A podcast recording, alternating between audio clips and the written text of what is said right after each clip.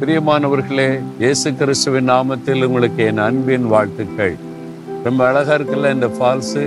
தேவனுடைய சிரிச்சிப்பு எவ்வளோ அழகு பார்த்தீங்களா? நான் சொன்னல அமெரிக்காவில் போர்ட்லாந்து பட்டணத்தில் வரிசையாக இந்த மாதிரி ஏழு எட்டு ஃபால்ஸ் இருக்கிறாரு தேவனுடைய சிருஷ்டிப்பு எவ்வளோ ஆச்சரியம் பார்த்தீங்களா? அந்த ஆண்டவர் உலகத்தை சிருஷ்டித்து நாம் வந்து மகிழ்ச்சியாக இருக்கும்படி இவ்வளோ மகிமையான காரியத்தை நமக்காக செய்த ஆண்டவர் உங்களை பார்த்து ஒரு வார்த்தை சொல்லுகிறார். சகரியா ரெண்டாம் அதிகாரம் ஐந்தாம் வசனத்தில் நான் அதற்கு சுற்றிலும் அக்னி மதிலாயிருந்து அதன் நடுவில் மகிமையாக இருப்பேன் என்று கத்த சொல்லுகிறார்.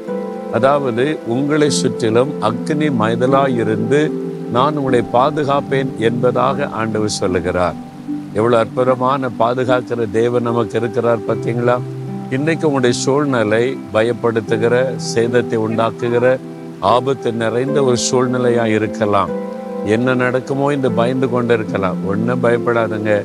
ஒன்றும் நடக்க போறதில்லை. ஆண்டவர் பாதுகாப்பார். நான் இந்த அமெரிக்கா ஊழியத்துக்கு வந்திருந்த போது ஒரு குடும்பத்துக்கு சென்றிருந்தேன். அந்த குடும்பத்தில் இருந்த சகோதரி அவங்க ஒரு பிரபலமான ஆஸ்பத்திரியில நர்ஸாக பணி செய்கிறாங்க அப்போ நான் கேட்டேன் கொரோனா காலத்தில் என்ன செய்தீங்க? லீவ் எடுத்துட்டீங்களா? அப்படின்னு சொல்லி.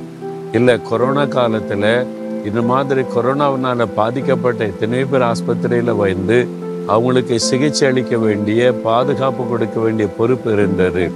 அதனால் அநேகர் சொன்னாங்க இது நிறைய மரணம் சம்பவித்து கொண்டு இருக்கிறது அதுவும் ஆஸ்பத்திரி தான் ரொம்ப ஆபத்தானதுன்னு சொன்னாங்க. போகாதன்னு சொன்னாங்க வேலை விட்டுற சொன்னாங்க. இந்த நாளில் லீவ் எடுத்துக்கன்னு சொன்னாங்க. பலர் ஆஸ்பத்திரிக்கு வரவில்லை. ஆனால் நான் ஜெபம் பண்ண ஆண்டவரே ஜனங்களுக்கு உதவி செய்தானே என்ன நர்ஸ் ஆக்குனீங்க? இந்த ஆபத்தான காலத்தில் நானே பயந்து ஒதுங்கிட்டா எப்படி? நான் போய் மக்களுக்கு சேவை செய்யணும்னு ஜெபம் பண்ணினேன். ஆனால் ஒரு பக்கம் ஒரு சின்ன பயம் இருந்தது. கொரோனா பயங்கரமாக தாக்கி கொண்டு இருக்கிறது அமெரிக்கா முழுவதும் மரணம் தீவிரமாகி கொண்டு இருக்கிறது எப்படி என்கிற சின்ன பயம் இருந்தது.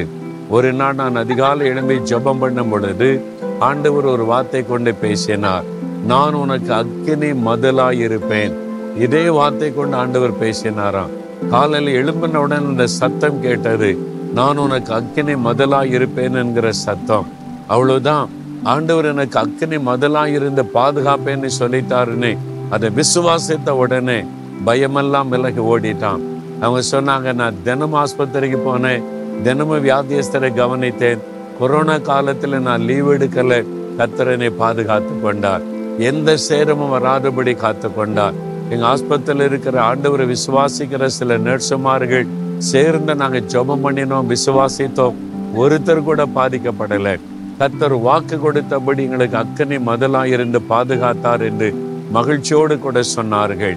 அதே ஆண்டவர் உங்களை பார்த்து சொல்லுகிறார் உனக்கு விரோதமாய் பொல்லாத மனிதர்கள் எழும்பலாம் பில்லி சூன்யம் பண்ணலாம் மந்திரவாதம் பண்ணலாம் உன்னை அழித்து விடும்படி பொல்லாத மனிதர்கள் எழும்பலாம்.